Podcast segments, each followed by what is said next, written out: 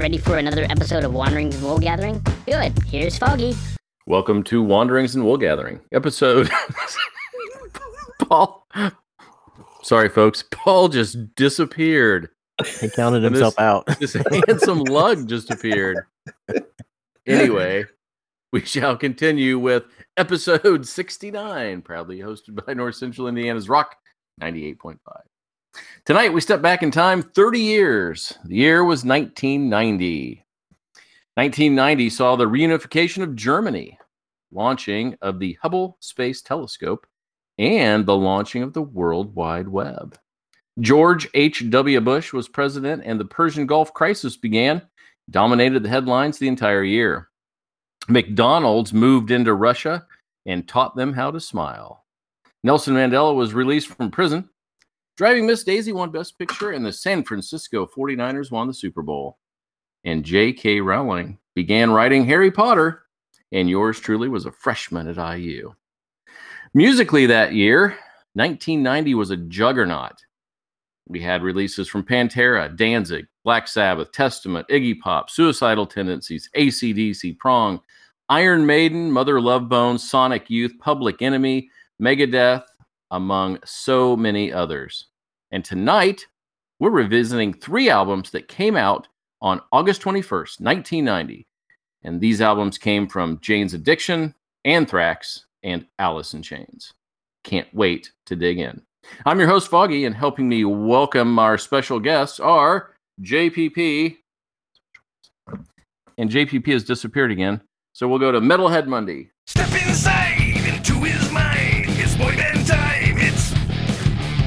Metalhead Monday. Hey, what's going on? and Teabags.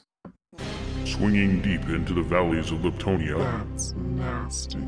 able to plunge from high altitudes only to land with a gentle splat. That's nasty.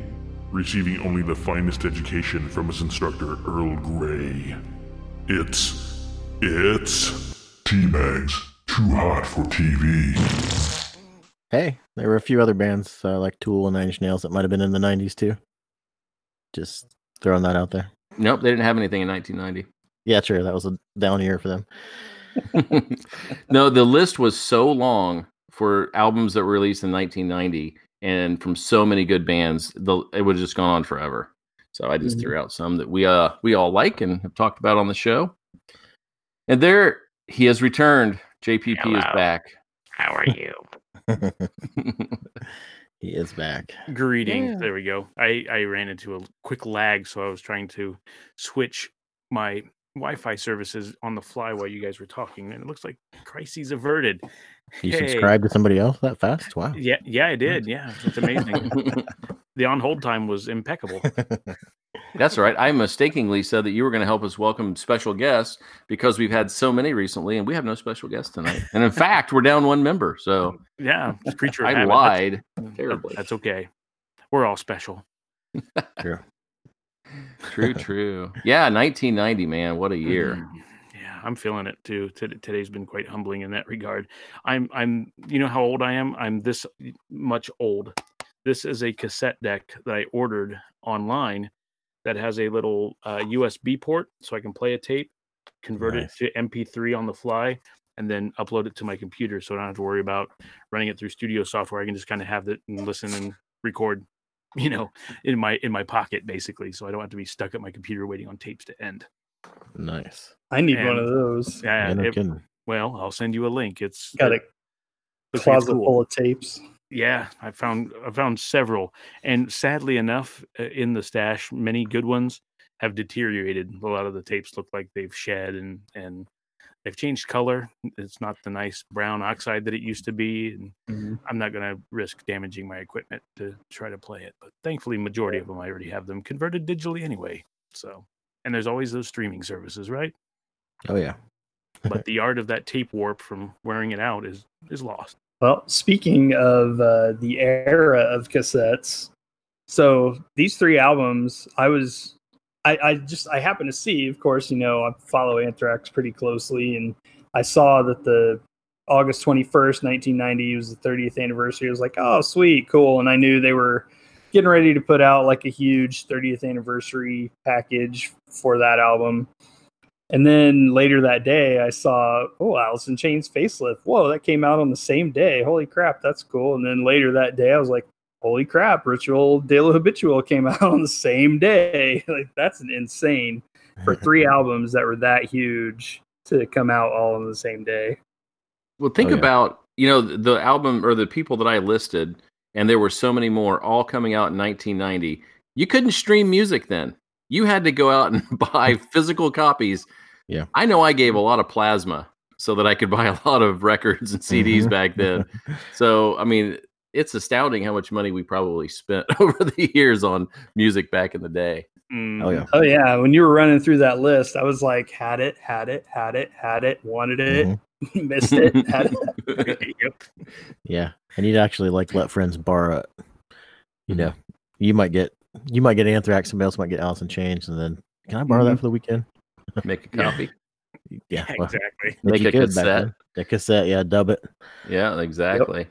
Yeah. Um, and it was funny that. too because I looked at the uh, the three albums that we're doing tonight, and I believe going back to another challenge we had that I got all of those from Columbia House or BMG yeah. freshman right. year of college. So I was reading today that I didn't know this, but Columbia House closed in 2015.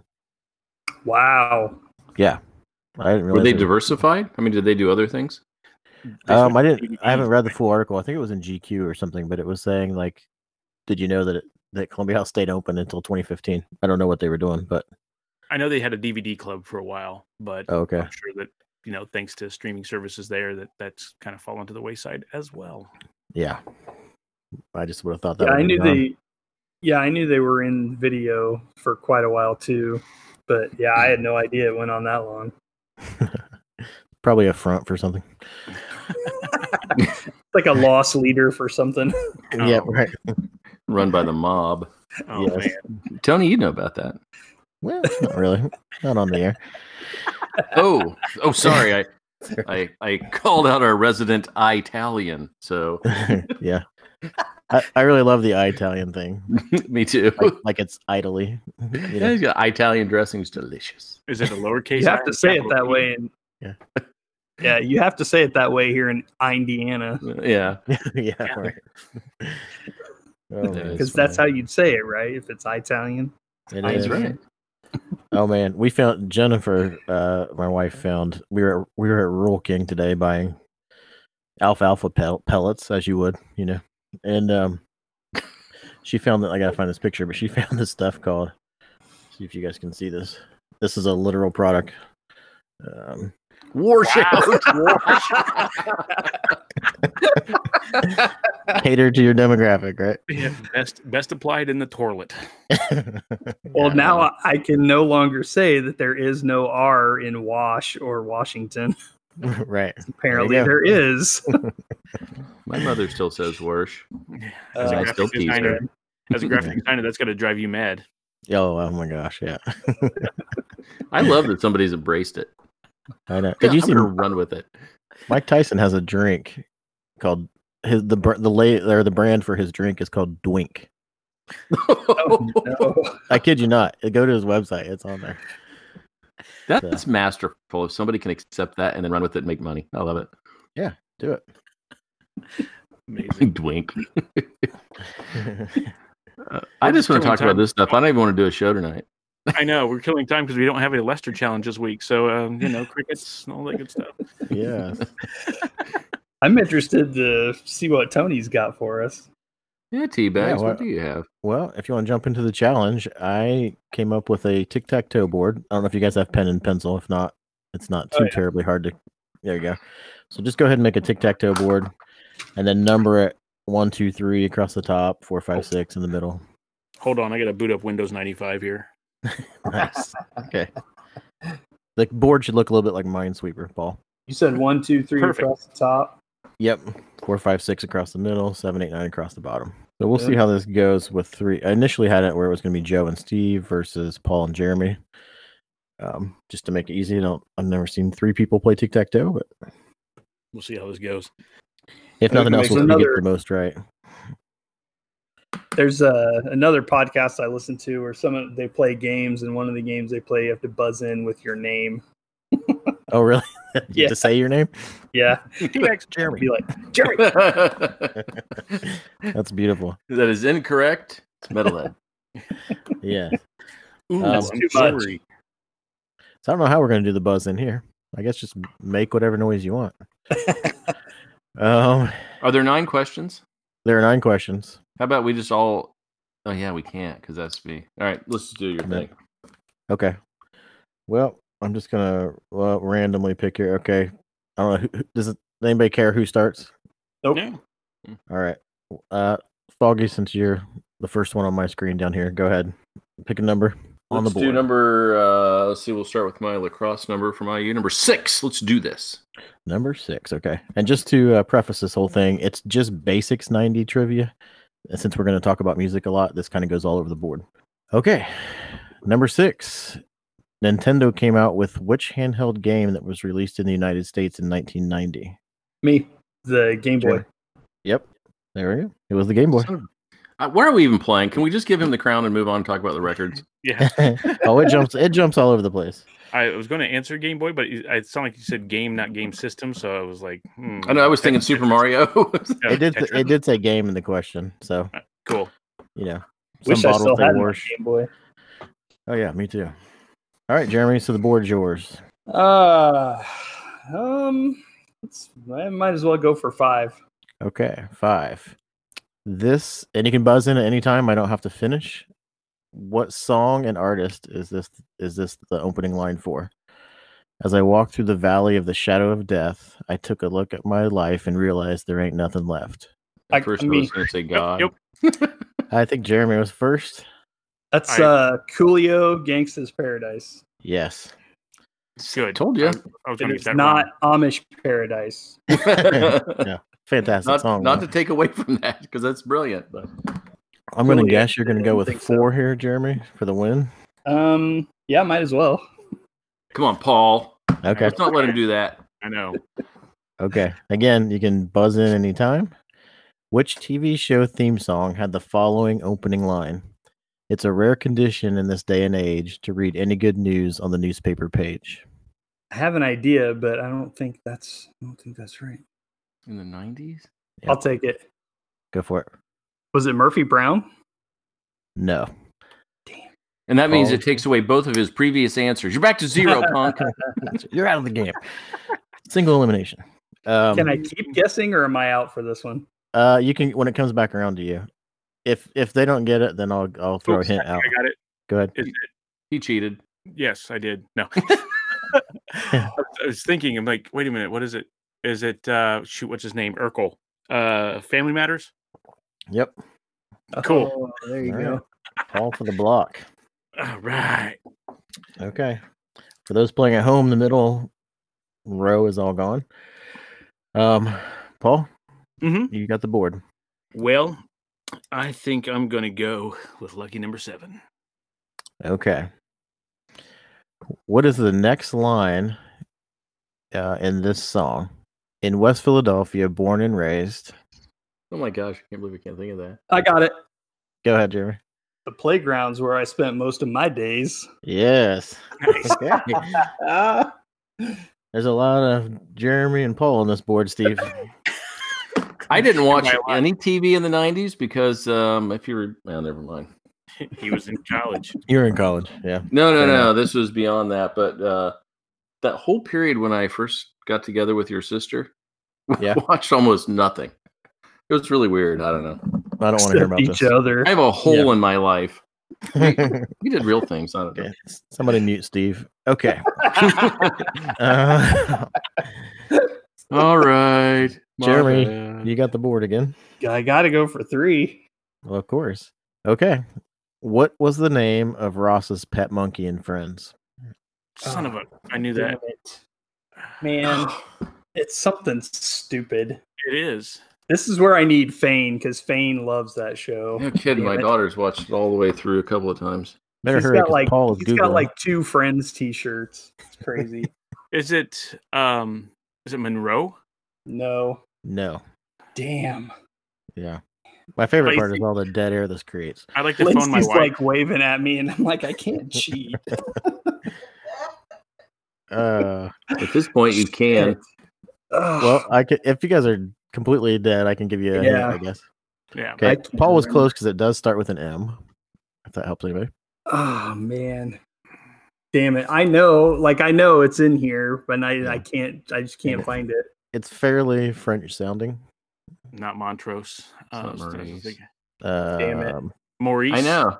It's uh, here's the first part of it. Mar. Oh, Marcel. Marcel. Yes. Oops, Steve I got lost that. my audio. Steve was got it? that one. It was Marcel. Steve got it. Okay, Steve got it. Mm. Okay, Yeah, well, you had to walk me to the door. that's I okay. feel, I feel bad. Here, Um, I got you a cane. all right, Steve. Board is Yeah. yours. Number, let's go with uh, lucky number one. Okay. In what year did Princess Diana die following a car crash? That was Bing Bing Bing. Uh, that was ninety six. So close. 1997. Yes. Okay. Okay. it, it was a blur. What blur number because was that? That was, That was number one. One. That was a it was a blur because I worked at Sam Goody in '96 and '97, and I sold a ton of Candle in the Wind on Oh cassette. yeah. Oh yeah. oh yeah. We sold a ton of that over at Farmore too. Oh, I'm sure you did. yeah. And I got married in 96, and we watched the whole thing after we were married. So I knew it was 96. so you started watching TV once you got married, Nick. Yeah, Got it. exactly. Yep. No. I, all right. Anyway, let's go to number two. I'm going for the win. Number two. This could be Yeah. Steve's comeback. The underdog's right. coming back.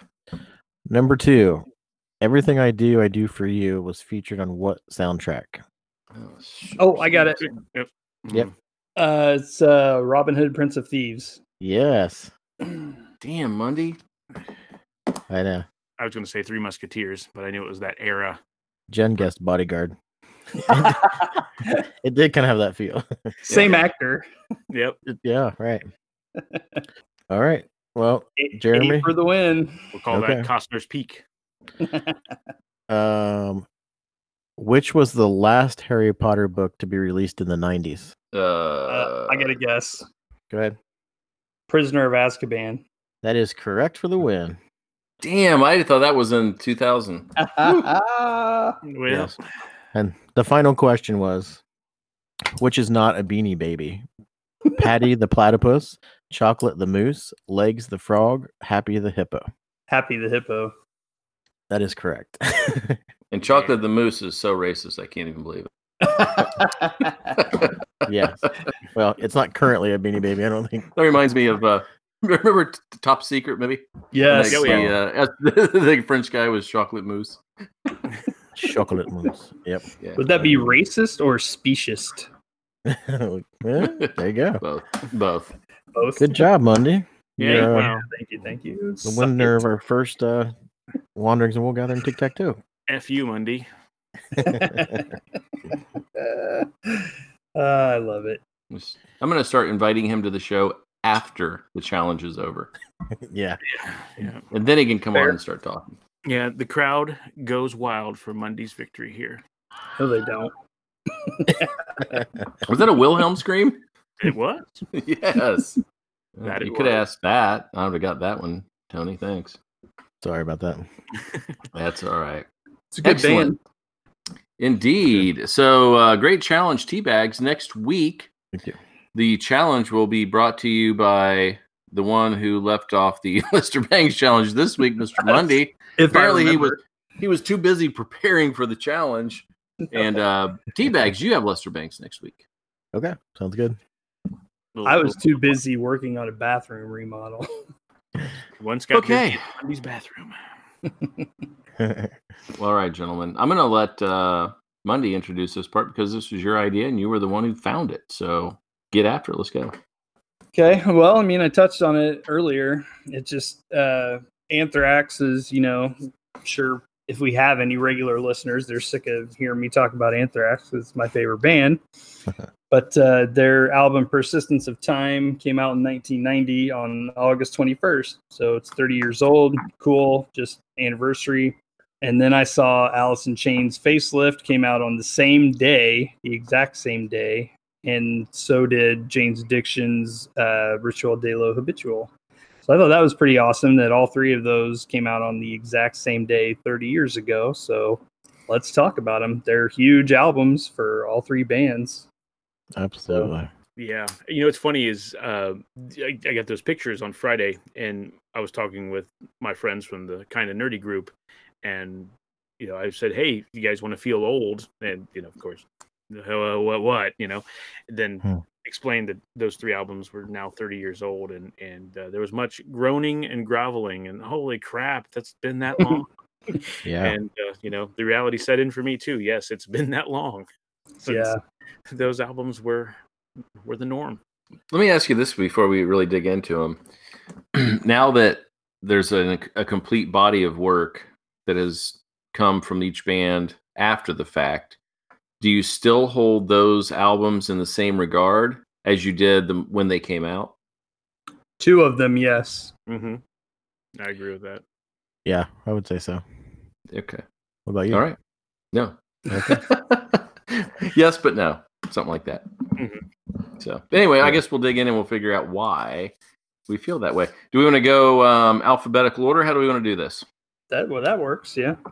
All right, we'll start off then with Alice in Chains, facelift. Um, I guess the first question would be, where were you when you heard this? I Not don't specific location necessarily, but in your life, where were you? What was going on?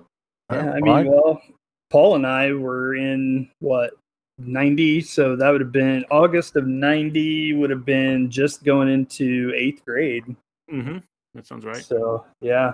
Yeah. So, and we were little baby metalheads, so that Yeah. Alice in Chains was definitely on our radar. And I, I remember that summer seeing videos on Headbangers Ball for Man in the Box and Oh, yeah. to, getting to know that tune. And uh, it showed up on in, one of my Columbia House batches. I had been detasseling corn that summer and made a little scratch, and that was that was one of those that made the list and listened to it quite a bit. Yeah, I I remember hearing it playing in Karma. I didn't know what it was, and I got it, and then I I was working for a roofing company on the so on the weekends when I would do that, that's what we'd listen to, and it was man, it was like something I don't remember hearing anything like that at the time. It felt pretty special. Oh yeah, Yeah, they were when they came out. I mean, uh, Mhm. they sounded different. That's one of the things that got my attention right away. Yeah, I agree 100%. I heard it, as I alluded to earlier, I would go give plasma, and every time I would walk back, you cross Discount Den. There's a record store across the street, so it was impossible to make it back without finding an import or something that you just had to have. And they were playing this, and that's where I first heard that. One thing I loved was I Paul mentioned Man in the Box, and you had those things that kind of came out up front. But I remember really getting into like Bleed the Freak and Love Hate Love, Mhm. Mhm. and some of those things that didn't get a lot of airplay. It was just you started to see it was a really solid album beyond the single. That's yeah, that's one thing I wrote down was that I mean this is one of those this is up there for me with uh, Appetite for Destruction as just an outstanding uh, debut album and it's good from top to bottom. There's not a bad song on it. It's just so good. yeah. That's a great point. Yeah.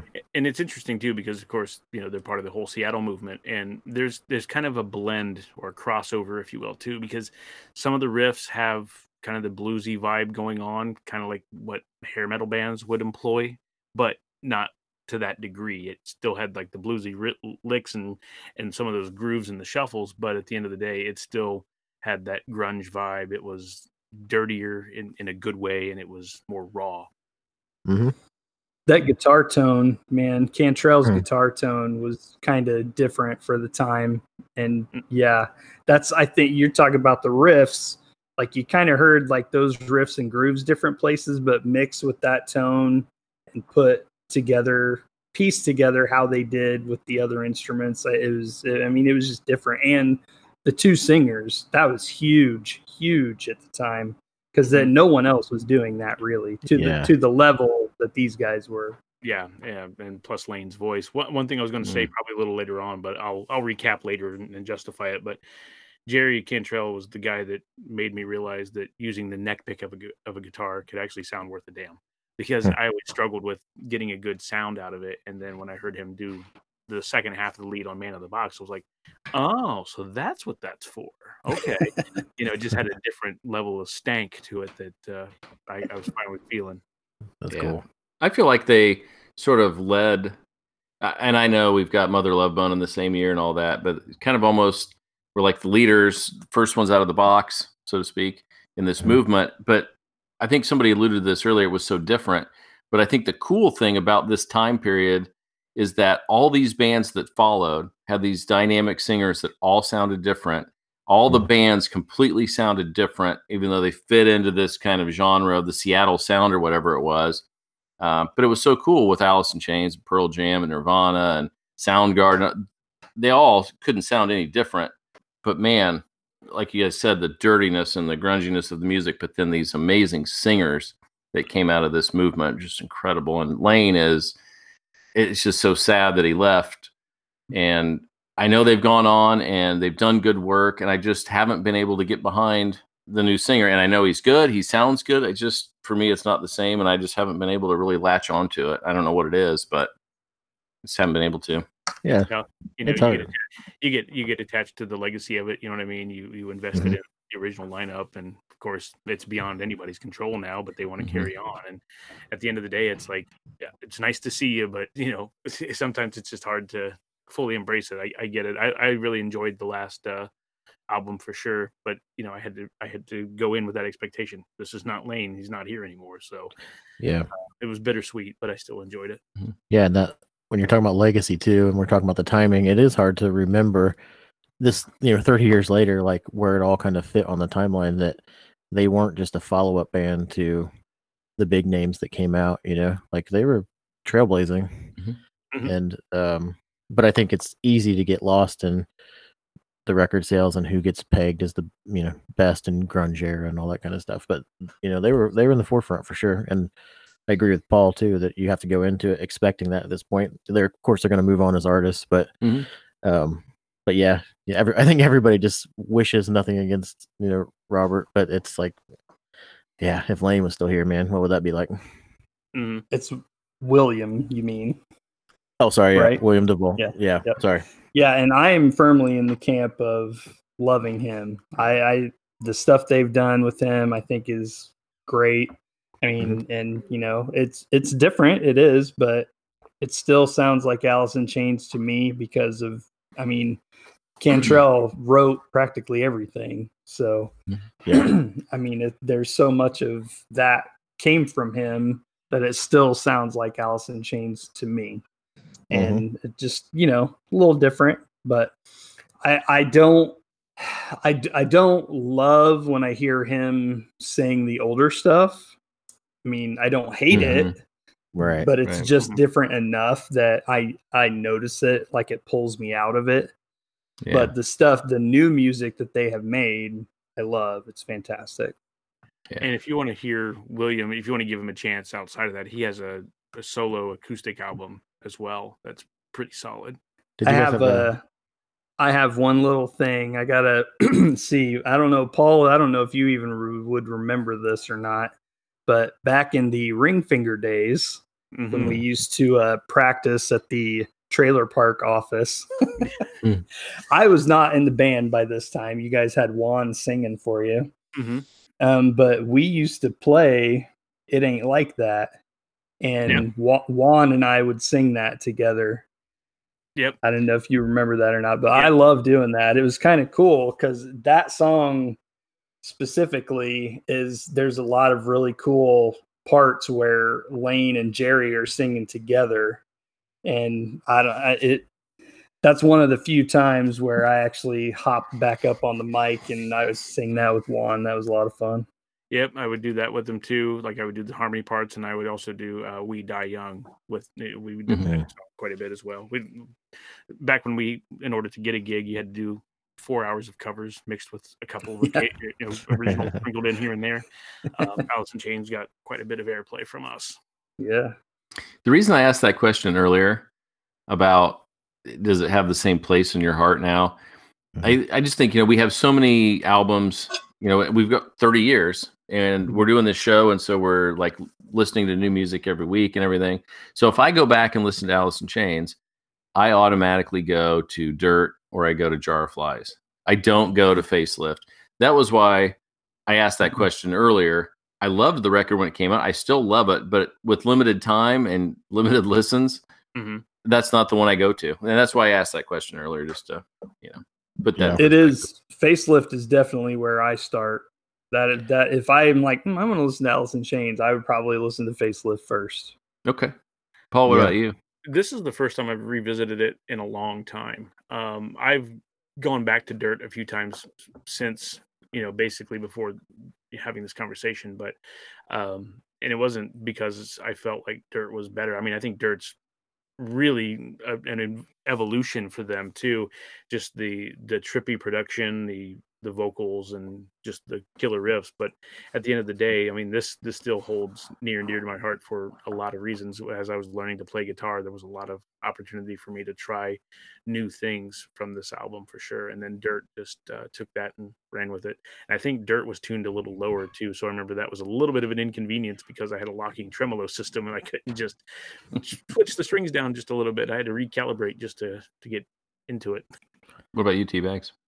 Yeah, I, I mean, ma- um, facelift is definitely like a go-to album for me. Still, I mean, I, I in the I dirt, I would say in my head they're they're equivalent as far as like rankings for me, but dirt was you know really well produced and um you know you could tell it was like okay they got signed and it wasn't a bad thing it was just different and um facelift has that raw grittiness Mhm. and it you know and it is like one of those things where it was just a special band that popped out and that's the album that i associate with it but you know for me like i even prior to doing this challenge like bleed the freak is on my playlist you know it, quite yeah. often yeah so um yeah I, I this one has like lost nothing for me as a matter of fact probably has become more nostalgic and even added a layer for me Cool. Do you guys uh, you guys have any like key tracks that Tony? You've mentioned a few, and I Mhm. know I wrote down some.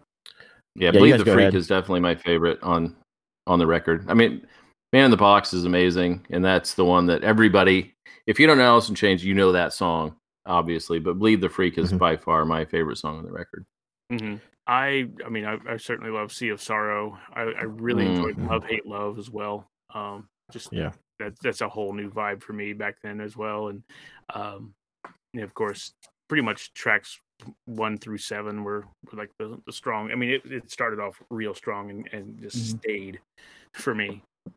It, there's Yeah. definitely not a song where I go, oh, I don't want to hear this. Yeah, You know what I mean? There just isn't a clunker on the on the album. That's- and for yeah, a debut what- album not to have yeah. a clunker, wow, that's that's impressive. Yep. top to bottom. That's uh, yeah, and I love uh, "We Die Young." Like it starts off real strong with that. Every time I hear that at the beginning, I'm like, here we go.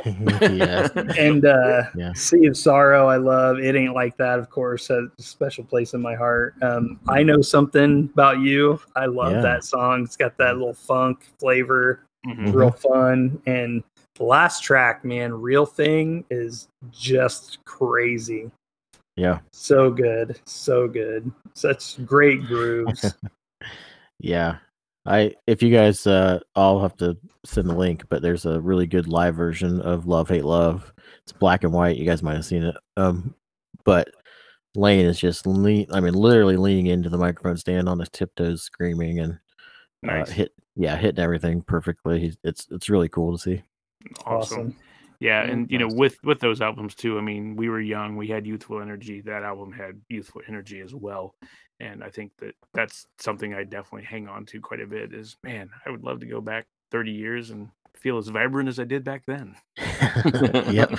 I, re- I remember listening to this in the car, and I believe I had uh, our friend, uh, well, he was friend and band member, uh, Todd. I had him in the car with me, and Real Thing was playing, and it's such a killer, killer song. And then at the end, Lane does that sexual chocolate, baby. Todd, Todd was like, "Oh, why does he do that? He ruins a perfectly good song with that stupid stuff he's saying." Yeah, it's Uh, pretty funny. Heck yeah. All right. Well, I think we exhausted that. I think we all love that record and we have memories of that. That's fantastic. And if we are moving through the alphabet, that moves us to Mr. Monday's all-time favorite. Yep. I'm going to let you lead us off because this is your baby. Well, uh, this is pretty much where I came in on Anthrax. This is like seventh, eighth grade was where I kind of, Paul and I both really started getting into heavier stuff. Um, like I think he, Paul, you were already like into Maiden and that stuff from your brother, right? Mhm. Yeah, And- yeah. I, I had a little bit of history with Anthrax prior to this as well. I'll explain in a bit. Yeah. But uh, I mean, this is kind of where I fell in love with this band, and I mean this this album is again, I, there's not a song on it that I don't love.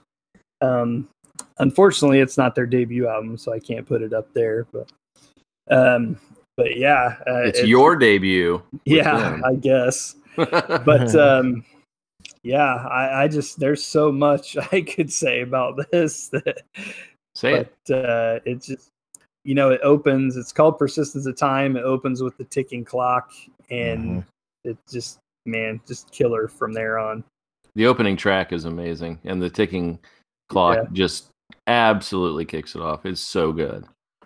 Yeah. So, Mhm. so Jeremy, before we we all talk about it, what is it about Anthrax that you just absolutely love?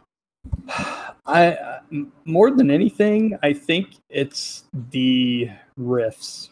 Mhm. It really comes down to the riffs and the grooves, um, which some people don't know. People that really know the band know this, but some people that aren't super into them don't. But the drummer Charlie Benante, he also writes a lot of the riffs. He's an amazing guitar player Mhm. and he writes a lot of the riffs. Uh, so between him, him and Scott, uh, they come up with all the grooves. And you know, Scott is probably in my top two of rhythm players. Him and Hetfield are just neck and neck. And it depending on which day you catch me is which one I'm gonna like more. But um, they have that wrist, just that that thrash wrist that's just so fast and so uh, accurate. Yeah. and yeah it's real their playing is real clean. Like even as fast as it is it's never muddy. And and also anthrax they have something that i don't even know what to call it. They have something that i feel like no other band does but in a lot of their riffs they have this weird bounce they have like the rhythm of the riff and if you listen to it it's almost bouncy Mhm. and I don't know what that is. I'm sure that's some kind of technique or something, but I don't know what the technical term for that is. But I love it. Does that come from the bass? No, It's it, the it's the riffs. yeah, it's the accents and the riffs. Like when, like Okay. they, they do a lot of palm muting, they'll open it up here and there. It's like do wow wow wow, you know, kind of stuff. So Mm-hmm. the guitar is really expressive in that regard, even though they're still hammering on the same power chord. But uh, you know, it's it's mosh friendly. I call it kind of a stomp. You know what I mean? Mhm. It definitely makes you want to, you know, jump up and down and that kind of stuff. Well, not anymore. My back hurts, but nonetheless, it, it gives you that that vibe that you just want to really react to it. And you know, it's fun to to especially hear it live. You know, with the Yes. sound system blazing and, and that stomp factor in effect. Am I wrong though? Like, there's really nobody else that does that, or at No. least does it to that level. No, no, I, I think you're right for sure. I mean, they they have they have their own way of of kind of having a signature groove. Slayer has their thing, Metallica has their thing. You know what I mm-hmm. mean? So the the big four all have much like we were talking about the grunge movement. They all have their own varying, contrasting forms, even though they are they kind of fit into that same pocket of of an era of music. Yeah, I don't know technical terms. I just say Anthrax has the bounce, like Metallica's got the chug. Yeah. Lots Yeah. of thrash bands use the hmm. gallop. Yep. Slayer has the evil notes. Yeah. We're gonna have to make show notes and put these out. Yeah. So- Exactly. I yeah, remember, Jeremy, I'm um, gonna be totally on point with you with Benante. He is so good, and if you're Oh, saying he's a great guitarist, but he's a fantastic drummer, yes. Mhm. uh, and it really shines. And I loved, like I said, the way that the album starts, and then the second song really hits a killer groove with the guitar Blood. blood. Oh my gosh, Yeah. that is so good. So, and I cut you off, Tony. Go ahead. Oh no, I was just gonna say I what was interesting for me was I I was really into skateboarding and I listened to Anthrax a ton prior to really starting to listen to this album. Like I didn't know I was listening to Anthrax. You know, just people had a boombox by the ramps and you know whatever was playing. Um, but then when I started really kind of like dig music and you know got my license and what was I listening to in my car, Anthrax became one of those, and this album became one of those for me too. And I believe you guys could, you guys probably went. You can tell me if this is correct, but I think Anthrax played as part of like a tour in uh, Deer Creek. Oh, I got that was my first concert. It was, Was it? the summer of '91. It Mhm. was the Clash of the Titans tour. That's right. Mm. Yep. and it was a free show, quote unquote free, because at Yeah. that time at Deer Creek they had the fair. So all Mhm. you had to do was pay fair admission, which was like six bucks, free Mhm. concert. So Mhm. I saw Alice in Chains, Anthrax, Megadeth, and Slayer in that order. Wow. Yeah, For that's six what- bucks. I was going to say Alice in Chain. I was waiting until we started talking about this because I was going to talk about this show. Alice in Chains opened. No one knew who they were. The mm-hmm. only song anyone knew was "Man in the mm-hmm. Box." Mm-hmm. Yep. And so yeah, and then so and then Anthrax came on, and they had you know you look at the cover of the Persistence of Time. They have that clock. They had a giant clock with arms that actually spun around it. That was like their big set piece. And then Megadeth. Uh, this was uh, rest rest rest in peace time, right? So, Mhm. um, and then Slayer was coming off of Seasons in the Abyss. Also came out in '90. So huge. It was unbelievable. I was Yeah. 15. So That was a great that's show. I went to that Yeah. one.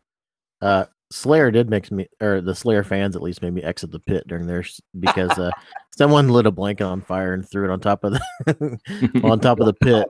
Yeah, Wow. I mean it's way more like uh, kind of like a fisherman's tail in my head. You know, I think it just probably like floated in the air and fell to the ground when they stomped it out. But to me, it was an act of terrorism. that story it sells better. Stay with yeah, it. exactly. Yeah, but Anthrax, uh, that's when I really started listening to them, and then I saw them, and like Jeremy said, it was like a cheap show, and uh, I was I was sold, you know, and I started to become an Anthrax fan, not just like it was just background noise. But yeah, this this album still all the way through is fantastic.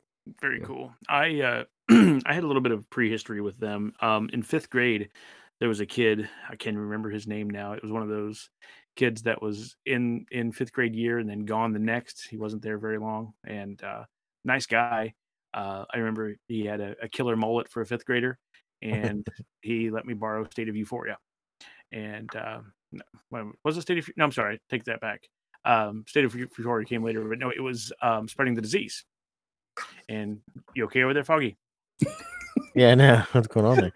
Well, And I I- I thought State of I, I hid my out vo- first. microphone so nobody would see me blowing out the candle. Oh, okay, got it. Oh, I, I thought right. I thought maybe there was a commode and you were spraying, you know, some. wick or something there. yeah. hey, now you're gonna make me edit the show. Thanks a lot, JPP.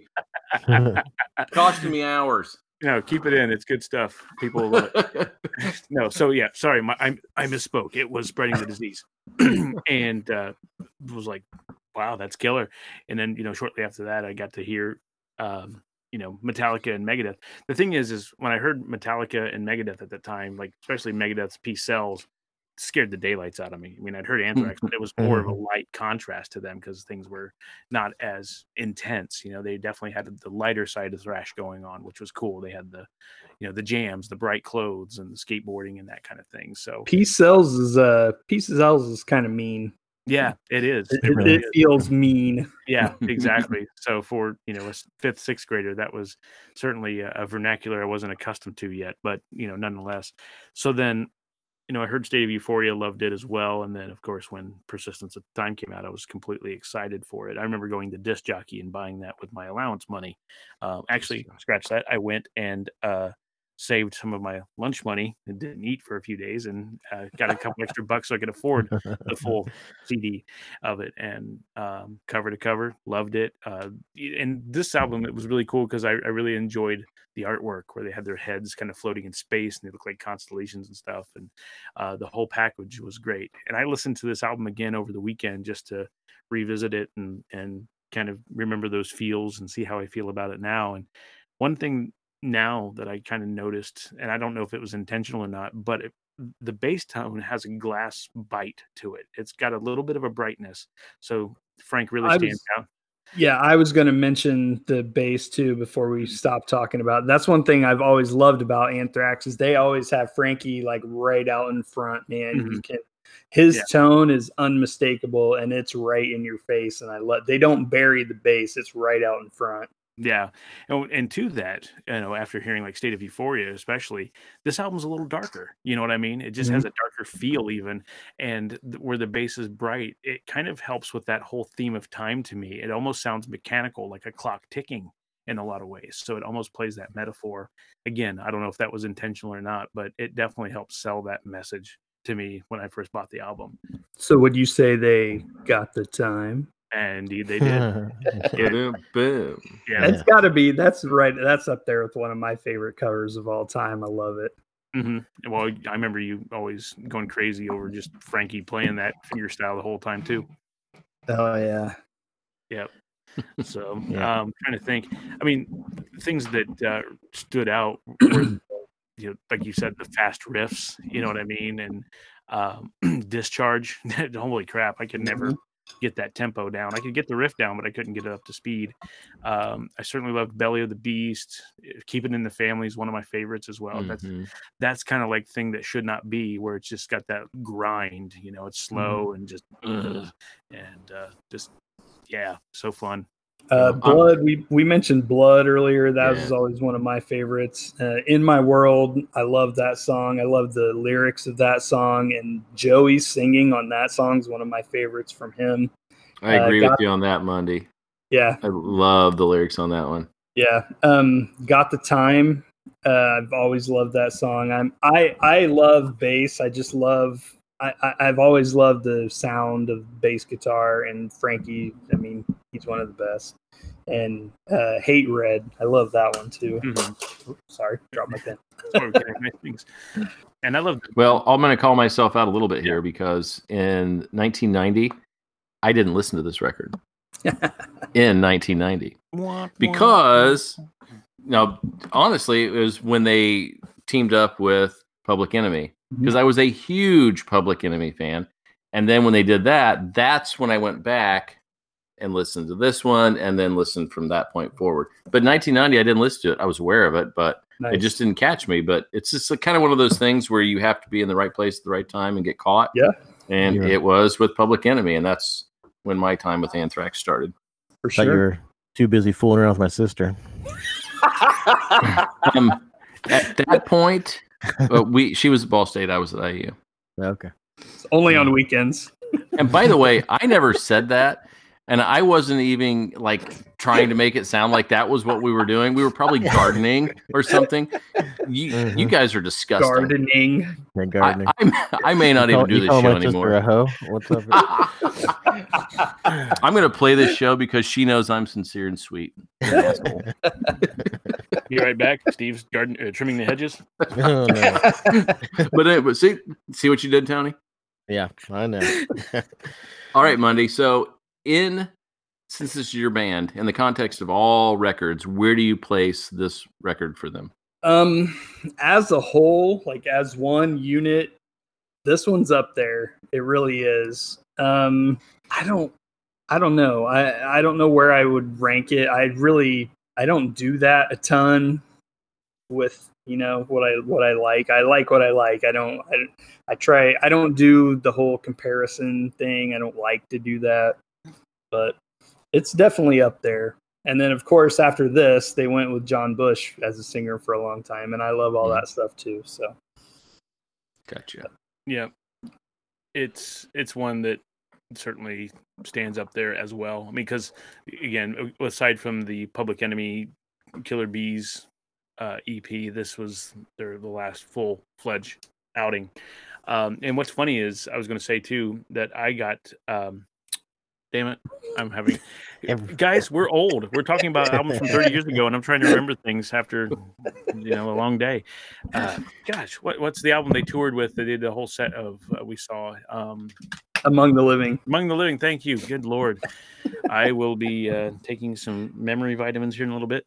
Uh, yes, I got that after this album. So, you know, it was kind of reverse chron- chronology for me in that regard. I didn't know it existed. I found it at Kmart in a cassette bin for three bucks. So, yes, I'll take it. But, uh, you know, still just absolutely solid. I love Persistence of Time more than I did Among the Living. And, uh, you know, I don't think Scott Ian was as big of a fan of this album as he was Among the Living, but you know, from what he was going on through in life and everything. But nonetheless, you know, once they transitioned to to John Bush, I mean, it was a little bit of a shock at first, but okay, let's let's go with this ride. And they were a lot of fun to see live with that era. And uh, uh, you know, if I could go back and see it again, I certainly would because it was a damn good time.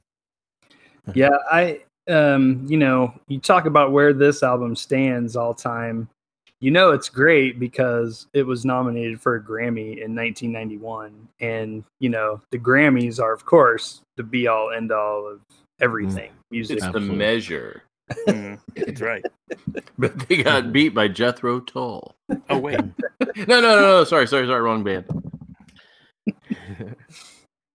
All right. Any last comments about Anthrax before we move on? Not really. I mean, this is it's this is kind of where the love affair started for me, and I quickly went back and then moved forward with them until present day. So and listeners, you may have heard us mention this a few times am- amidst the quarantine era, but uh, check out Charlie Benante's channel on YouTube, Yes. Instagram.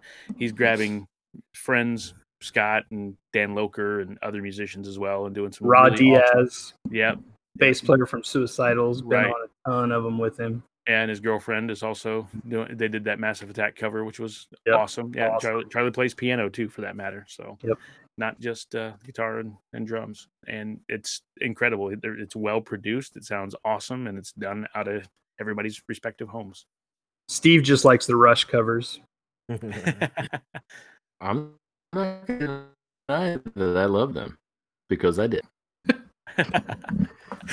no, that dude's crazy talented. He really is. I mean, I didn't realize he did all the other things that he does. I thought he was just a drummer and he's a sick Mhm. drummer, you know? So, Yeah. Yeah. Did you guys all see? Did you guys all look at that Facebook link I sent from Kuma's Corner?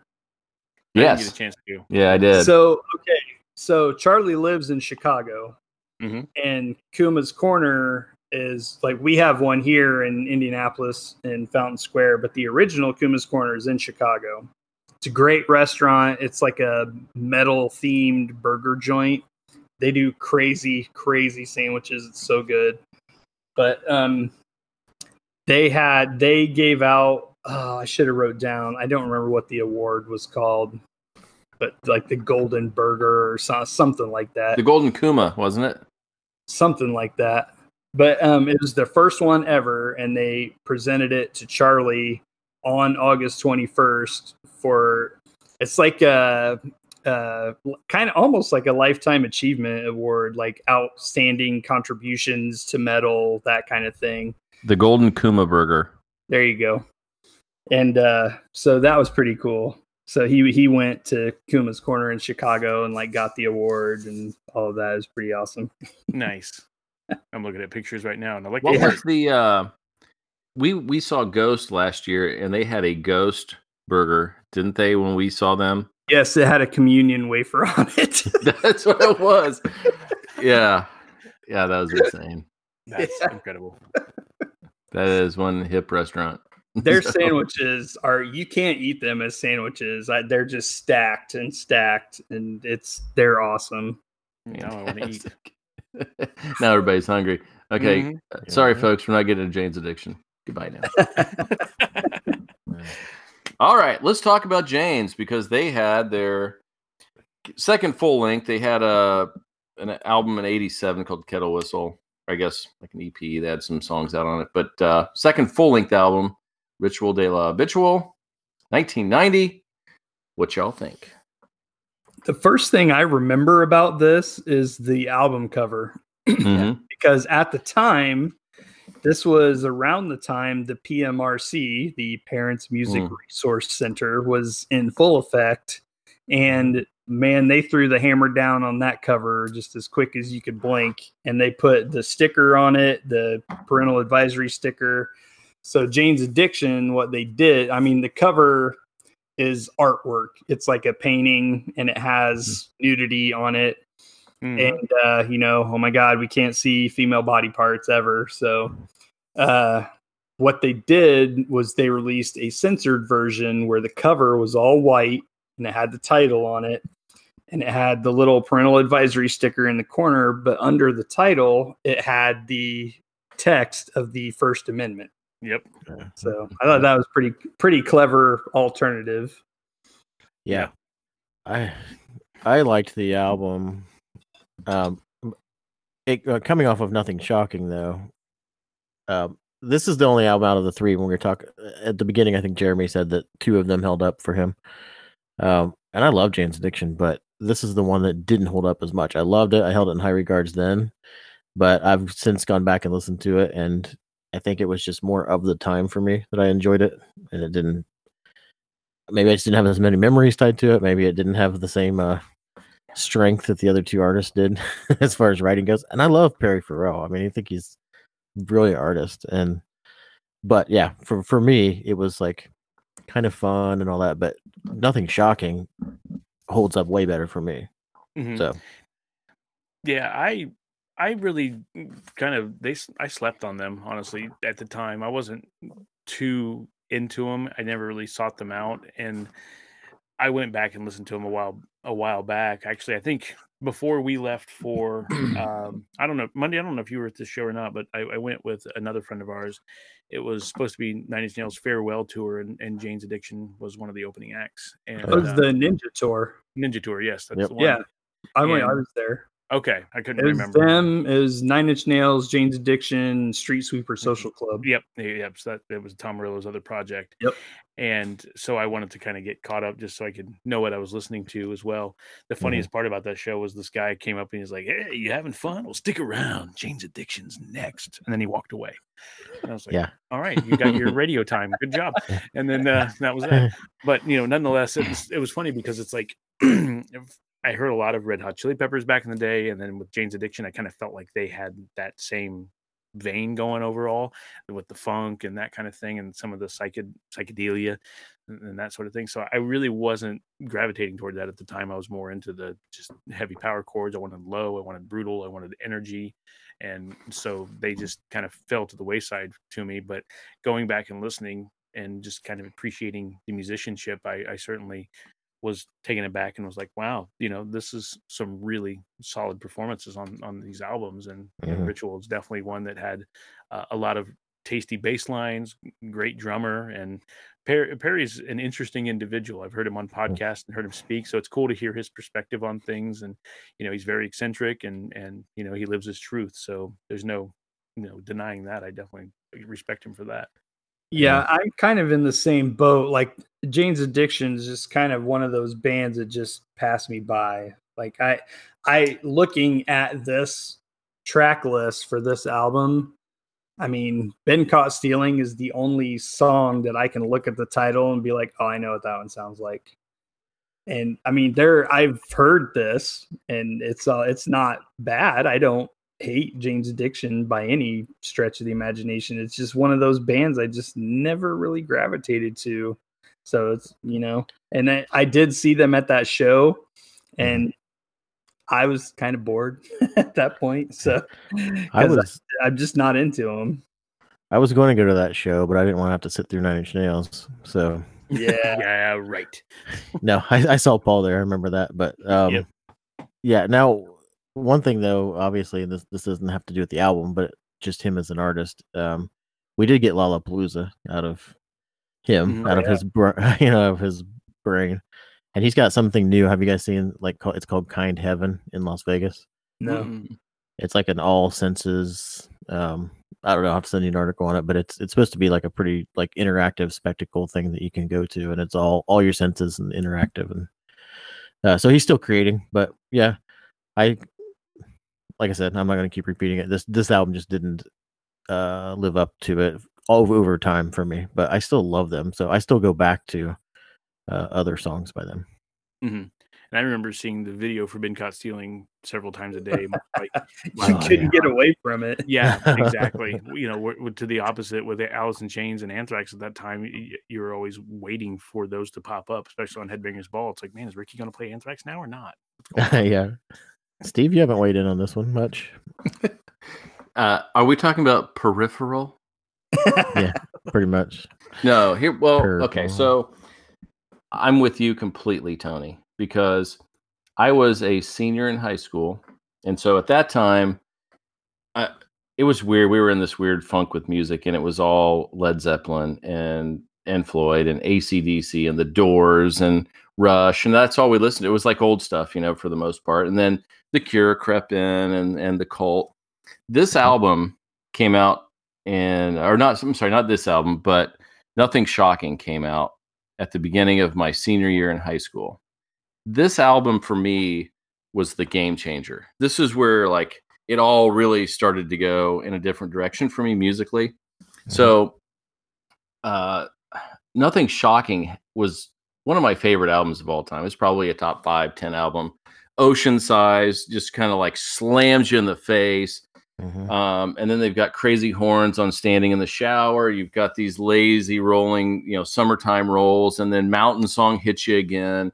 Mountain Jane Song, says, love. oh, "Yeah, I it, love that song. That when he, the riff is huge. Mhm. He comes in with the coming down. I'm like, uh, that's Mhm. goosebump shit right there. But if but you listen to the whole album, I just, yeah, that follows a rolling summertime roll song where it's just you're just riding along the wave."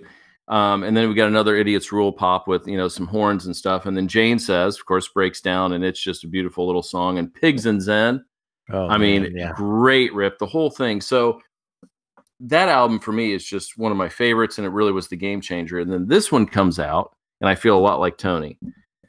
We get a couple of radio friendly pop songs like Stop and Been Caught Stealing. Mhm.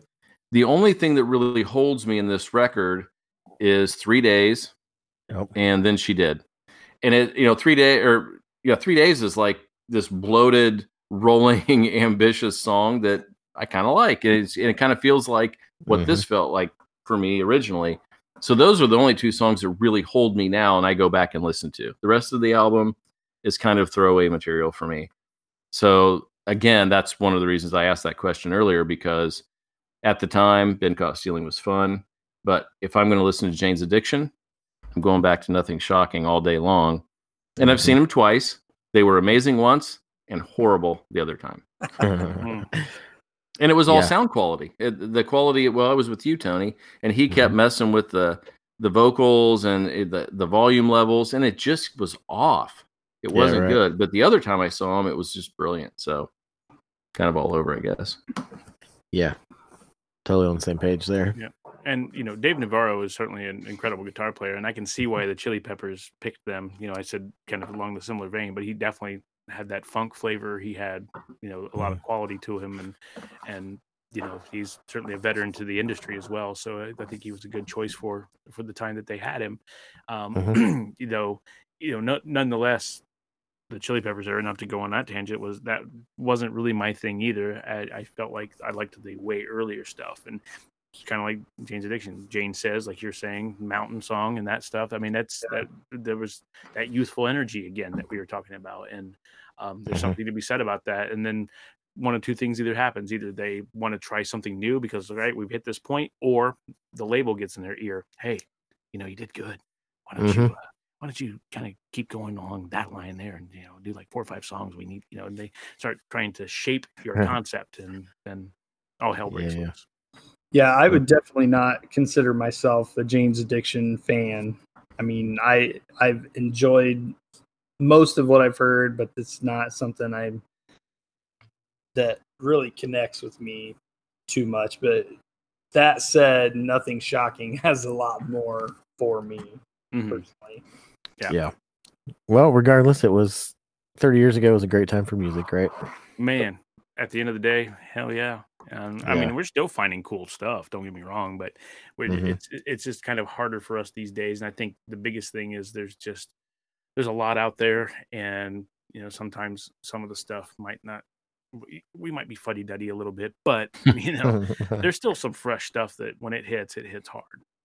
I did Yeah. forget to mention something when we were talking about persistence of time. Um, I don't know if it's on Apple, but I when I was looking on Spotify earlier, I didn't know this was on there, but it is. They're they are releasing the 30th anniversary edition, like a big one, Yes. big, Mhm. big one. And but they have on Spotify, they have a uh, bonus tracks selection from that.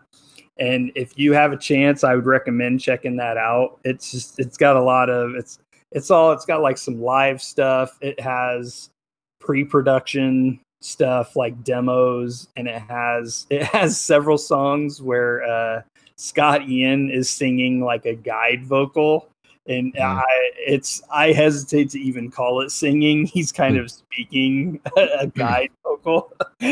but Yeah. uh, it's interesting to go back and hear that stuff. It's pretty cool. A lot of demos and live stuff. Pretty awesome. I had that playing while I was doing yard work today, so I'm sure the neighbors are like, "What is he into?" Yeah, I intentionally didn't listen to that uh, when Yeah. just reviewing it, just because I wanted to hear what we heard back in the day. Oh, so yeah. I didn't pull Yeah, that yeah, stuff up. But yeah, it's definitely there on Apple as well. So, Sweet. all right. Any last words on our three songs? And honest to God, we could have done a show every week for the year 1990 because it was loaded. Yeah, Yeah. for sure. Uh, well, look at some release dates, and if we don't have anything to do on a certain week, look at 1990. Well, I called dib- dibs in September because Rust in Peace has an anniversary then, and uh, that's a landmark for me. I, I think it would be awesome Okay. to cover that. Very Uh. Perfect. Do we want to? I would, you know, we don't want to give ratings, but would you say there's any kind of? I mean, I know Monday's order, but would you guys have an order on, Hmm. you know, Anthrax versus Alice in Chains versus Jane's Addiction, where they fall for you? Uh, I'll go ahead and go my- first. Uh, we know. now, this is interesting because if we were doing like nothing shocking, that would be my number one. However, we are not. So I would go Anthrax one, Alice in Chains two, Jane's Addiction three, based on these records. yeah, for me, it's Alice in Chains one, Anthrax two, Jane's Addiction three. Yep, it's Anthrax one for me. Uh, it's it's Alice in Chains one point five, and. Jane's Addiction three. Um, you know, like I said, Jerry Cantrell turned me on to that neck pickup and what you could do with it, and you know, Scott Ian made me really work on my rhythm intricacies. So Monday. Metalhead. Um, I mean, you guys, uh, you guys already said my order twice, so uh, I don't I know what else I can say. pegged. Yeah. Gotcha. All right. Well, fantastic. Uh, next week, we're going to be reviewing The Killer's new record, which came out, oddly enough, on August 21st, Imploding the Mirage. So uh, we'll be checking out that one next week. And uh, we got a couple of uh, challenges coming at you. Tony's got the uh, Lester Bangs. Jeremy's going to have the big challenge. And uh, gentlemen, where can we find you if anybody wants to check you out on social media? I am on the Wanderings and Wool Gathering Facebook page. Monday. I'm on, I'm on Instagram at Metalhead Monday. You can find me, JPP, at Instagram, Instagram, in, not Instagram, uh, Mhm. under Just Plain Paul. I'm also at the Wanderings and Wool Gathering Facebook page. And shameless plug time, I have a new single out on Spotify and iTunes called Base Yeah. Camp. You can listen there. Just look up Just Plain Paul, all one word, dash Base Camp. You'll be able to find it. And it's also a video on YouTube. Very exciting. Yeah, Yeah, I cool. can't wait to review it for the webpage. Oh, no kidding. Yeah, spoiler alert. I'm just kidding. All right, and Metalhead Monday has a new segment coming up on the Wanderings and Woolgathering.com page. Do you want to fill us in on that? Um, yeah, so I'm working on it. I'm trying to get a few in the bag before we start publishing them, but uh, I'm going to start doing a column called Versions. That's the title I'm working with right now. I don't know if it'll stay that or not, but it's kind of what I'm leaning towards. So basically, what I'm doing is I'm taking any kind of alternate version of a song. We're talking about covers, remixes, re-records, live versions, acoustic versions, alternate takes, anything that is a different version of the original track. And so basically I, I would like to I'm, I'm kind of thinking I'm going to be posting both versions and talking about mostly the alternate version, but touching on like kind of the history of the original and all that kind of stuff too. That's cool. I love Nice. that. Excellent. Hopefully that will be a weekly shot on the website. We're hoping. and uh, that website again is wanderingsandwoolgathering.com. And I am at Foggy's Pal on Instagram and Twitter. And you can find the Wanderings and Wool Gathering podcast on SoundCloud, iTunes, Spotify, Castbox, Stitcher, and at rock985.com. After you listen, don't forget to subscribe so you don't miss an episode. And don't forget, come back next week for the killers. And until then, we'll see you. Bye now.